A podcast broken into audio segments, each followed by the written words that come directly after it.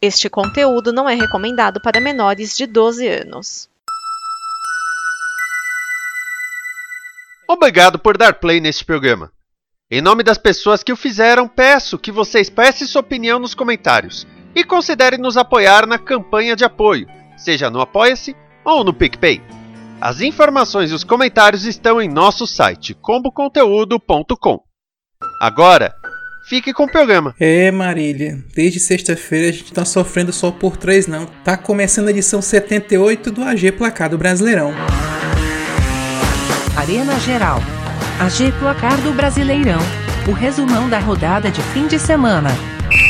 Salve Geraldo, salve Geraldo do meu Brasil Varonil, seja muito bem-vindo, seja muito bem-vinda a mais uma edição do AG Placar do Brasileirão, seu resumão de fim de semana do Campeonato Brasileiro, edição número 78. Chegamos, enfim, à reta final do campeonato, muita definição já está acontecendo e, claro, né, toda a repercussão do mundo do futebol trágico acidente que, que levou da gente não só uma das maiores cantoras da atualidade do Brasil, Marília Mendonça, quanto os outros ocupantes do avião que também deixam familiares, amigos totalmente sem acreditar no que aconteceu nesse desastre que nos acometeu na última sexta-feira, mais um, né? Esses últimos anos estão pesados pra gente. Então, vamos tentar pegar aqui nesses minutinhos que temos de AGPB tentar levar um pouquinho de alegria para você no meio de toda essa agitação, nessa turbulência que nós estamos passando. Antes de falarmos da rodada de número 30, vamos falar dos jogos que aconteceram no meio de semana, que são de rodadas diferentes, né? Na terça-feira passada, o Atlético Paranaense empatou com o Flamengo por 2 a 2 pela quarta rodada. O Flamengo também jogou na sexta, mas pela décima nona rodada e venceu o Atlético Goianiense por 2 a 0.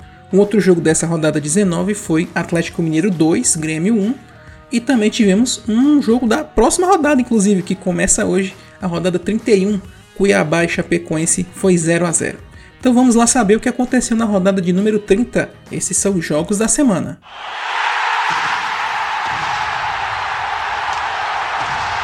Começamos com o Corinthians mais uma vez decidindo o jogo no finalzinho. Dessa vez vitória sobre o Fortaleza por 1 a 0 na Neoquímica Arena. A culpa é dele, Cantilho. Foi dele o gol que desafogou o Corinthians rumo à vitória aos 41 minutos da etapa final. O resultado faz o Timão colar nos cinco primeiros, mais precisamente no próprio Leão, que agora acumula três jogos sem vencer e liga o alerta pela Libertadores. O Grenal de número 434, engraçado, né? O Grenal ele é numerado. Não tem outro clássico no Brasil que seja numerado. Mas esse acabou infelizmente conforme o esperado. Vitória do Internacional por 1 a 0 com gol de cabeça de Tyson ainda no primeiro tempo. Foi um jogo tenso, como esperado, mas o assunto do jogo foi o pós-jogo. No apito final, Patrick e Matheus Cardone pegaram caixões de papelão da torcida, né, tricolores, e provocaram os gremistas dentro de campo. O estádio só tinha colorados lá no Beira Rio, não teve presença de torcida do Grêmio por conta já da confusão que teve na semana passada no jogo contra o Palmeiras na Arena. Obviamente os jogadores do Grêmio não gostaram e houve confusão. Patrick do Inter e Cortez do Grêmio foram expulsos. O Grêmio, com a derrota, fica cada vez mais ameaçado pelo rebaixamento e o Inter cada vez mais perto da Libertadores. Agora, só um recadinho pro nosso amigo Patrick e pro nosso amigo Cardone. Esse negócio de caixão em campo não é, não é nem coisa para torcedor, né? A gente tá passando por esse momento tão complicado, né? Tão mórbido. E essas piadinhas com caixão, acho que isso não cabe mais no, no, na nossa vida, né? Além de ser um desrespeito com os profissionais em campo, né? Eles podem ser gremistas, mas são profissionais, estão passando por um sofrimento que com certeza vocês eventualmente vão passar pela mesma situação, né? Torcida não é sinônimo de hostilidade. Zoação é válida, mas apenas quando não incita violência. Então, Patrick Cardone, deixe de ser moleques e virem homens. E parece que a norma nas últimas rodadas do Brasileirão é todo mundo vai sofrer, pelo menos até o fim do jogo. Em mais uma partida decidida só no apito final, o Fluminense venceu o esporte por 1 a 0 no Maracanã. Com mais finalizações, mas sem conseguir balançar as redes, a partida do tricolor irritou a torcida. Quando já estavam cantando lá nas arquibancadas time sem vergonha, eis que David Braz, aos 50 minutos do segundo tempo, deu uma vitória que espanta a má fase e cola o time na briga pela Libertadores. Já o esporte continua ali na porta do Z4, mas não consegue sair. Uma nota preocupante no jogo foi uma contusão né, do jogador José Wellington do esporte, se chocou de cabeça com o jogador Luca do Fluminense. E aí o jogador do esporte acabou levando a pior, tendo que deixar o campo até de ambulância. Ele foi retirado consciente do gramado, foi encaminhado ao hospital da região para observação. Fica aqui nossas, nossos votos de melhoras para o Zé Wellington. O Palmeiras venceu o clássico contra o Santos 2 a 0 na Vila Belmiro. Ganhando para ver o que acontece no campeonato, o Verdão viu Rony ter dois gols anulados por revisão do VAR com impedimento. Mas se o VAR não quer marcar, supera! Rony foi lá e abriu o marcador para o Palmeiras no primeiro tempo. O gol da vitória verde saiu de um golaço de Rafael Veiga, chute no ângulo, sem chances para o goleiro Santista. O resultado deixa o Palmeiras na perseguição do Galo e o Santos não consegue se afastar da briga contra o Z4. A torcida do Galo está apaixonadinha pelo time. Com o Mineirão lotado e só com a torcida do Galo, o Atlético Mineiro venceu o clássico contra o América por 1 a 0. Antes do jogo, uma cena bonita. Um torcedor com síndrome de Down, todo pintado de verde, pediu via cartaz uma camisa ao Hulk, pois era o seu aniversário. O atacante do Atlético prontamente atendeu o pedido, deixando o torcedor felizão da vida. E com certeza ele deve ter ficado muito mais feliz com o resultado da partida. Um jogo difícil, o Galo saiu de campo com a vitória com um gol do lateral Guilherme Arana, ou seria o Homem Arana. Agora faltam seis rodadas para o título brasileiro, a depender, lógico, do Flamengo, né, que ainda tem um jogo a menos. Já o Coelho parou na subida da tabela e amarga um jejum de vitórias contra o rival desde 2016. Numa prévia da final da Copa Sul-Americana, importante vitória do Atlético Paranaense sobre o RB Bragantino 2 a 0 em pleno Nabi Abichedi. Mesmo com o Braga mais ofensivo na primeira etapa, os gols da partida só saíram no segundo tempo. Marcinho de falta abriu o placar com uma ajudinha do goleiro do Massa Bruta. O outro gol saiu com Pedro Rocha. O resultado breca a subida do RB Bragantino para se consolidar no G4 e dá um gás na luta do Furacão para escapar do rebaixamento. Só deixo aqui minha indignação minha reclamação da ausência da final da Copa Sul-Americana entre essas mesmas duas equipes na grade de TV aberta e até na TV por assinatura, ou seja, só quem vai assinar com o Mimbol TV vai poder ver a final da Sula. Aí não dá. O Bahia venceu uma importante partida em casa contra um rival na luta contra o descenso, 1 a 0 sobre o São Paulo na Fonte Nova.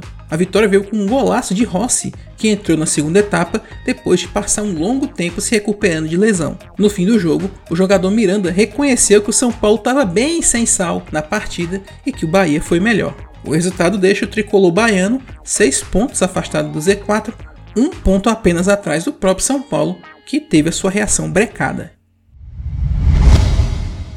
Num jogo entre dois times que mais empataram no campeonato, Ceará e Cuiabá terminou em Vitória do Vozão, 1 a 0 no Castelão. É, eu sei, o resultado não casa não, mas a festa do torcedor do Vozão empolgou o time em campo. Um mar de gente recebeu o ônibus do Ceará no estádio com aquela festa de luzes e fumaça que a gente sentia falta. Em campo, um susto veio das arquibancadas. Um torcedor caiu do anel inferior, foi atendido no estádio e passa bem, graças a Deus. O gol do Vozão veio com Messias no segundo tempo. Poderia ter sido mais elástico, mas o placar não mudou graças a Kleber, que teve cobrança de pênalti defendida por Walter. Não fez falta, o Vozão agora está a 9 pontos do Z4, enquanto o Cuiabá estaciona no meio da tabela.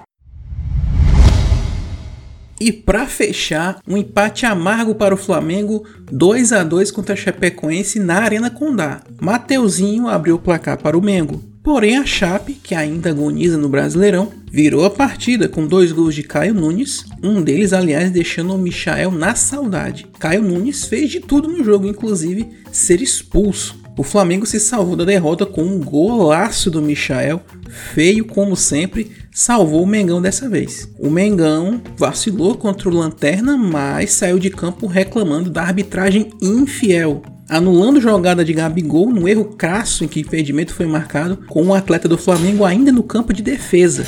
No momento que ele retornou, tomou amarelo. O resultado deixa a briga pelo título mais distante para o Flamengo, além de prolongar um pouco o sofrimento da Chape. Com fé no pé!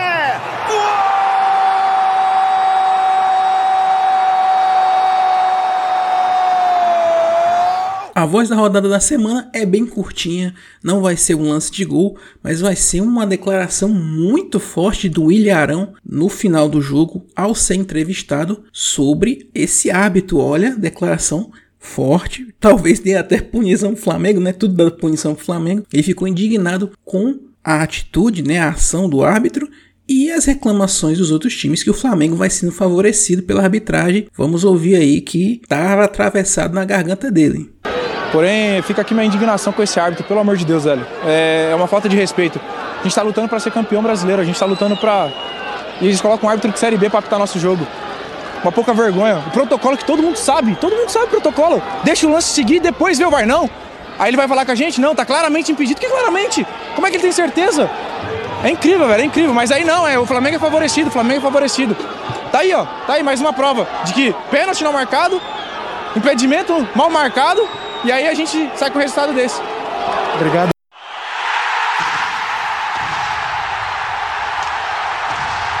Classificação do Campeonato Brasileiro, chegamos na trigésima rodada. Faltam oito jogos para cada time, nove para alguns. Alguns faltam sete, né? Então essa tabela tá muito maluca, mas já temos definição aqui de quem briga pelo quê nesse final de temporada. Vamos até uma classificação de momento. O líder Atlético Mineiro com 65 pontos. Em segundo lugar, o Palmeiras com 55, 10 pontos atrás. Em terceiro, o Flamengo com 54 e já tem 29 jogos, ou seja, falta uma partida ainda para o Flamengo igualar. E fechando o G4, o Bragantino com 49 pontos. Dentro da zona da Libertadores ainda temos o Fortaleza com 48 e o Corinthians com 47. Na zona da Sul-Americana, Internacional com 44, Fluminense 42, Cuiabá e Ceará com 39, Atlético Paranaense e América Mineiro com 38. Quem tá ali querendo se escapar do rebaixamento, Atlético Goianiense e São Paulo com 37, Bahia com 36 e Santos com 35, troféu 16 para o Santos. E no Z4, Esporte com 30, Juventude também com 30, Grêmio com 26 e Chapecoense com 15 pontos ganhos.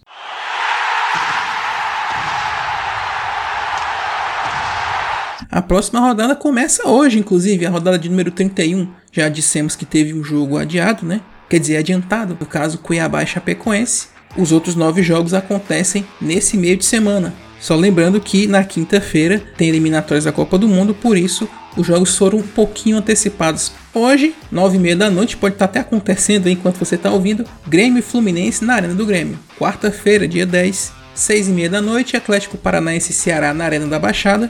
7 da noite, Atlético Mineiro e Corinthians no Mineirão, Santos e RB Bragantino na Vila Belmiro. 8 e meia da noite, Palmeiras e Atlético Goianiense no Allianz Parque. 8 e meia da noite, Fortaleza e São Paulo no Castelão, Esporte e América Mineiro na Ilha do Retiro, Juventude Internacional no Alfredo Jacone. E quinta-feira, dia 11 de novembro, 7 da noite, Flamengo e Bahia no Maracanã. E é isso, gente. Esse foi o AG Placado Brasileirão. Sempre deixa esse recado. Se você tem alguma crítica, sugestão para o nosso programa, é só ir lá nos comentários do comboconteúdo.com e do arenageral.com.br, nos posts dos podcasts. Vai lá, entra, deixa seu pitaco que a gente olha lá e tenta ver o que a gente pode fazer aqui para melhorar ou para manter o nosso trabalho. Não se esqueça também de acessar nossas redes sociais: Twitter, Facebook, Instagram. Os links estão lá no site arenageral.com.br, onde você confere o lado B do esporte. Conheça também os projetos da Como Conteúdo. Tem vários outros tipos de audiovisual lá para você conferir, não só esse. E você também, além de conhecer e conferir outros programas, também vai poder ajudar que outros programas surjam e que esses que existem se mantenham. É o financiamento coletivo.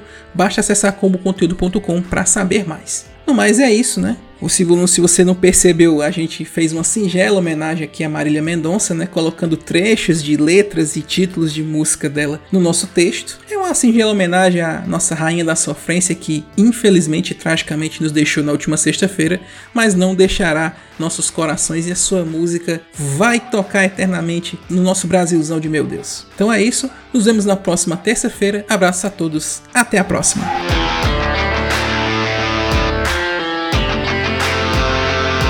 Esta é uma produção da Combo. Confira todo o conteúdo do amanhã em nosso site comboconteúdo.com.